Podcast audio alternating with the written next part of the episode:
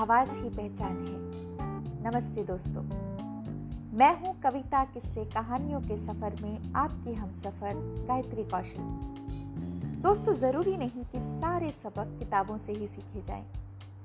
और सीख कर भी आप गलती ना करो, ये भी ज़रूरी नहीं। लेकिन गलती से ना सीखो तो गलत है। तो फिर आप तैयार हैं आज की कहानी के लिए?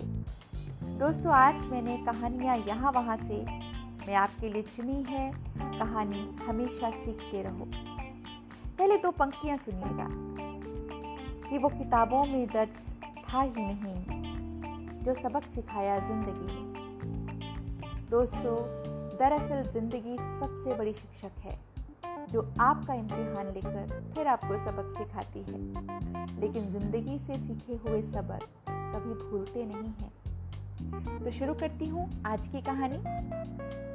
एक बार गाँव के दो व्यक्तियों ने शहर जाकर कुछ पैसे कमाने का निर्णय किया।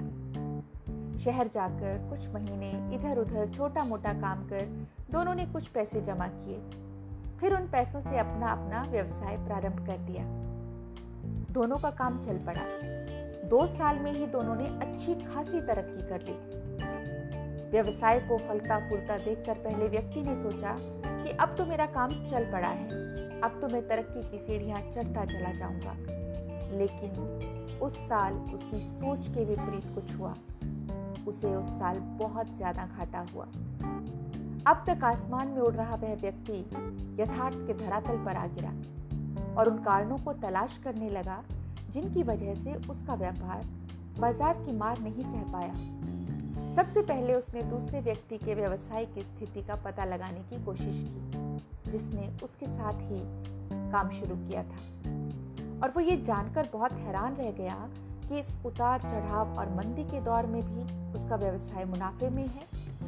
उसने तुरंत उससे जाकर इसका कारण जानने का निर्णय किया। अगले ही दिन वो दूसरे व्यक्ति के पास पहुँचा। उस व्यक्ति ने उसका खूब आदर सत्कार किया और उसके आने का कारण पूछा। तब पहला व्यक्ति बोला, दोस्त, इस वर्ष मेरा व्यवसाय बाज़ार की मार नहीं झेल पाया। बहुत घाटा झेलना पड़ा। तुम भी तो यही काम कर रहे हो। तुमने ऐसा क्या किया कि इस उतार चढ़ाव के दौर में भी तुमने मुनाफा कमाया? ये बात सुनकर दूसरा व्यक्ति बोला, भाई, मैं तो बस सीखता जा रहा हूँ अपनी गलती से और साथ ही दूसरों की गलतियों से भी। जो समस्या सामने आती है, उससे मैं सीख लेता हूँ। इसीलिए जब दोबारा वैसी समस्या सामने आती है तो उसका सामना अच्छे से कर पाता हूँ। और इसके कारण मेरा नुकसान बच जाता है। बस ये सीखने की प्रवृत्ति ही है, जो मुझे जीवन में आगे बढ़ाती जा रही है। दूसरे व्यक्ति की बात सुनकर पहले व्यक्ति को अपनी भूल का एहसास हुआ। सफलता के मद में वो अति आत्मविश्वास से भर उठा था और उसने सीखना छोड़ दिया था।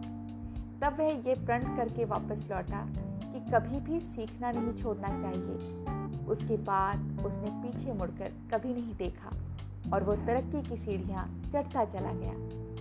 दोस्तों, हमें इस कहानी से ये शिक्षा मिलती है कि अगर जीवन में कामयाब होना है तो जीवन की इस पाठशाला से हर पल सीखते रहिए। यहाँ नित नए परिवर्तन और नए विकास होते हैं।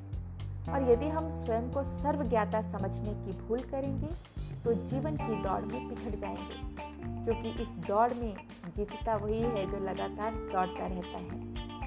जिसने दौड़ना छोड़ दिया, उसकी हार निश्चित है। इसीलिए सीखने की ललक खुद में बनाए रखिए। फिर कोई बदलाव, कोई उतार चढ़ाव आपको आगे बढ़ने से नहीं रोक सकता। तो दोस्तों, आपको ये कहानी कैसी लगी? आप शेयर कीजिएगा अगर आपको अच्छी लगी। और कहानियाँ सुनते रहिएगा मेरा मनोबल बढ़ाते रहिएगा। आपका बहुत बहुत शुक्रिया।